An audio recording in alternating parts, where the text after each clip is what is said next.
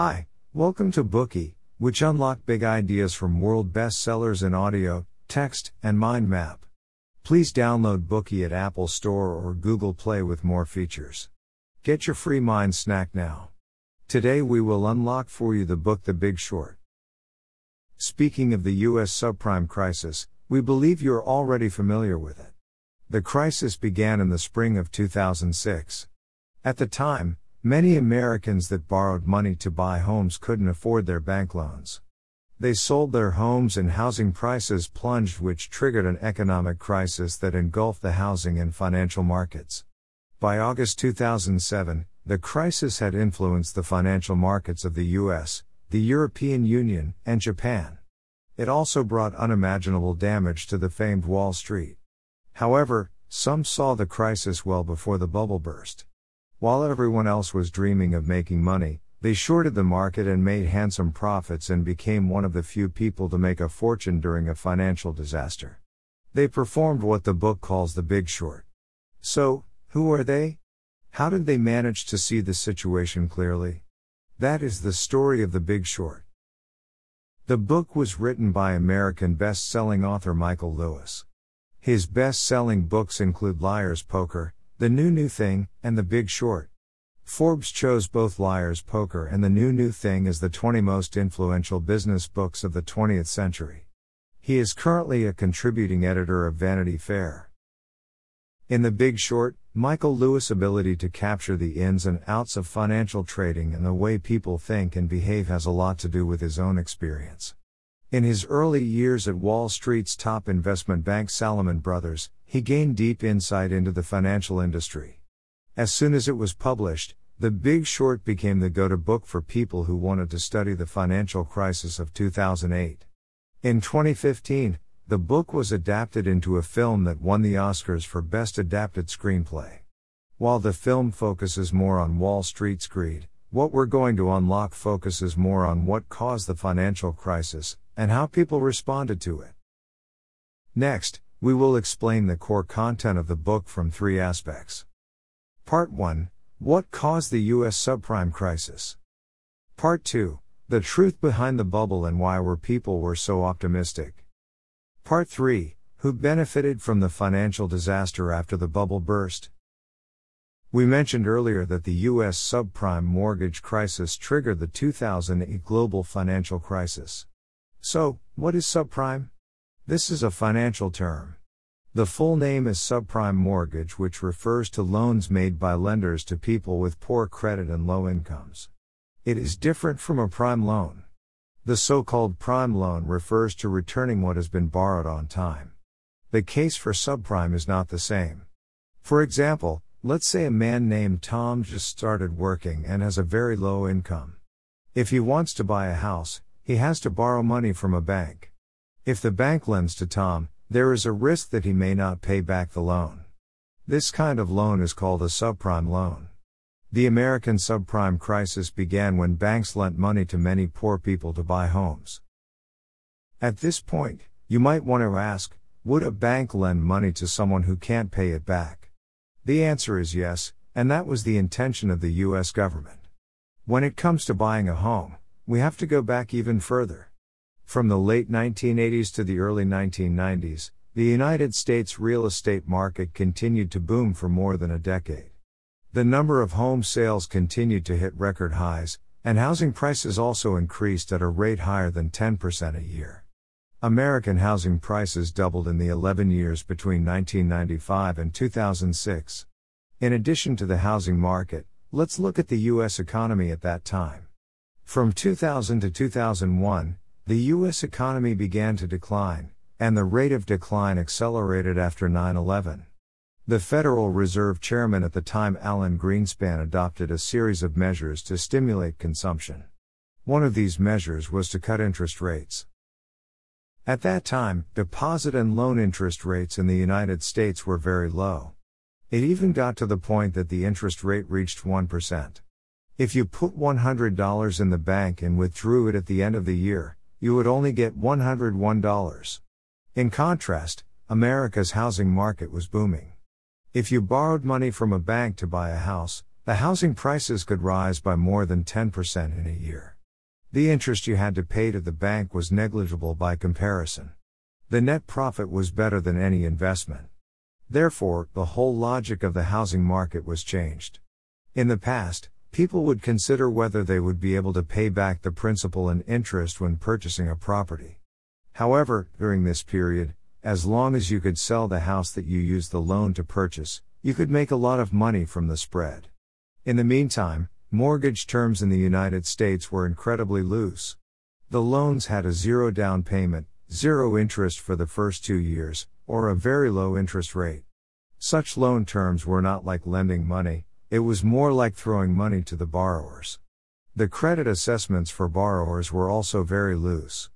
Had a low income? It didn't matter since the housing prices would rise anyway. Why not just sell the house if the borrowers can't pay it back? This is a one way bet.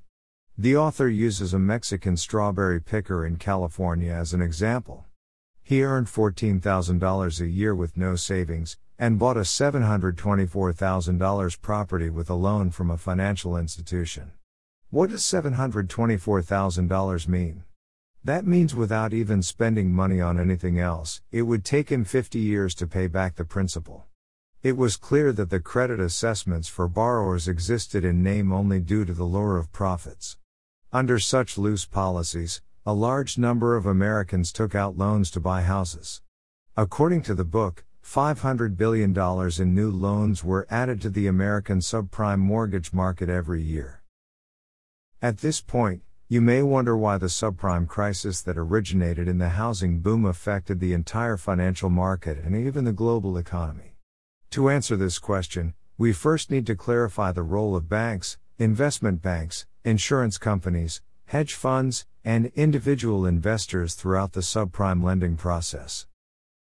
Americans who wanted to get a mortgage didn't go to banks directly. They went to mortgage agencies. The two largest mortgage companies in the United States were Fannie Mae and Freddie Mac. They were also called Fannie and Freddie. Fannie and Freddie's money were borrowed directly from banks. At first, Fannie and Freddie were cautious about lending out money. They gradually experienced the sweet taste of subprime loans. With the government's endorsement, if the borrowers failed to repay the loans, the government would pay the banks back instead. Therefore, Fannie and Freddie began to borrow money frantically from banks to lend to people who were lining up to buy houses. Inevitably, the money lent to Fannie and Freddie was limited, but they only received payments from borrowers once a year. Such cash flows made it hard for them to expand their business. Therefore, Fannie and Freddie came up with an idea. How about putting these loans into bonds and releasing them into the capital markets? The money would get back to them very soon. Fannie and Freddie found third party companies known as special purpose vehicles or SPVs that helped them package the bonds into subprime mortgage securities. They sold them to investors, turning one person's liabilities into another person's assets. We can't help but ask again since subprime became securities in the capital market, why did those investment banks fall apart when the crisis hit? In fact, the capital game was far from over. Since subprime mortgages were so lucrative, more players wanted to get involved in one way or another. The big investment banks on Wall Street, such as the well known Goldman Sachs and Morgan Stanley, are quite wealthy. Their services include securities issue and underwriting, corporate restructuring, merger and acquisition, venture capital investment, and so on. They are the main financial intermediaries in the capital market. With their entry, the subprime mortgage securities market inflated like never before. Clever bankers then discovered that the subprime mortgage securities in the market were not perfect enough to satisfy the investment needs of investors with different risk preferences. Therefore, they invented collateralized debt obligations. They packaged bad loans into bonds with AAA or BBB ratings and sold them to investors with different risk preferences. Does no one want BBB rated bonds? No worries. Go to the rating agencies like the world famous Moody's, Standard & Poor's, or Fitch. Once you get a AAA rating, you will have excellent products that are ready for sale. In this way, $50 million worth of mortgages may have $2 billion worth of various derivatives behind it. To avoid risk, individual investors preferred to buy AAA bonds. Who were the buyers of these BBB bonds then? This was where hedge funds came in. The original purpose of hedge funds was to hedge risks and guarantee returns. Investors were less concerned with risks under the temptation of huge profits. With the hedge funds helping to avoid risks, buying up these low rated bonds was the quickest way to get rich. Having enjoyed the high yields in the subprime market, hedge funds pledged these bonds to banks for loans to have more capital to expand. The investment banks saw that there was still untapped premium in the market, so they created another kind of insurance policy called credit default swaps. The policy would insure the bonds. And as you can see, insurance companies were pulled in. Well, as a result, the main financial institutions, including banks, investment banks, hedge funds, and insurance companies, were all involved. Also, the aforementioned series of financial products were sold worldwide, so almost all financial institutions in the world were associated with the US subprime. As long as housing prices kept rising, these products tied to mortgages would keep making money. However, you might ask, would US housing prices continue to rise? Just as Wall Street was ramping up its fortunes, the Federal Reserve sensed the risk of a bubble. It began raising interest rates to prevent bubbles. From June 2004 to June 2006, the Fed raised interest rates 17 times in a row. When the Fed raised interest rates, the banks raised interest rates as well. As a result, many buyers could not afford to pay their loans, and housing prices fell rapidly. Eventually, the real estate market crashed, leaving many civilians homeless. Due to the chain reaction, a large number of financial institutions got into trouble or went bankrupt. In 2008, the subprime crisis broke out, quickly spreading to the whole world and evolving into an international financial crisis. That's all for the first part. So, how did the US subprime crisis happen? After 9 11, the Federal Reserve cut interest rates to stimulate consumption. This policy led Americans, many of them low income, to borrow money to buy houses. Therefore, there was a large number of subprime mortgages. In order to make money, financial institutions packaged subprime into various financial products and released them into the capital market. As the Fed raised interest rates, the housing market collapsed, and financial institutions got into trouble or went bankrupt. The subprime crisis in the United States soon turned into a global financial crisis.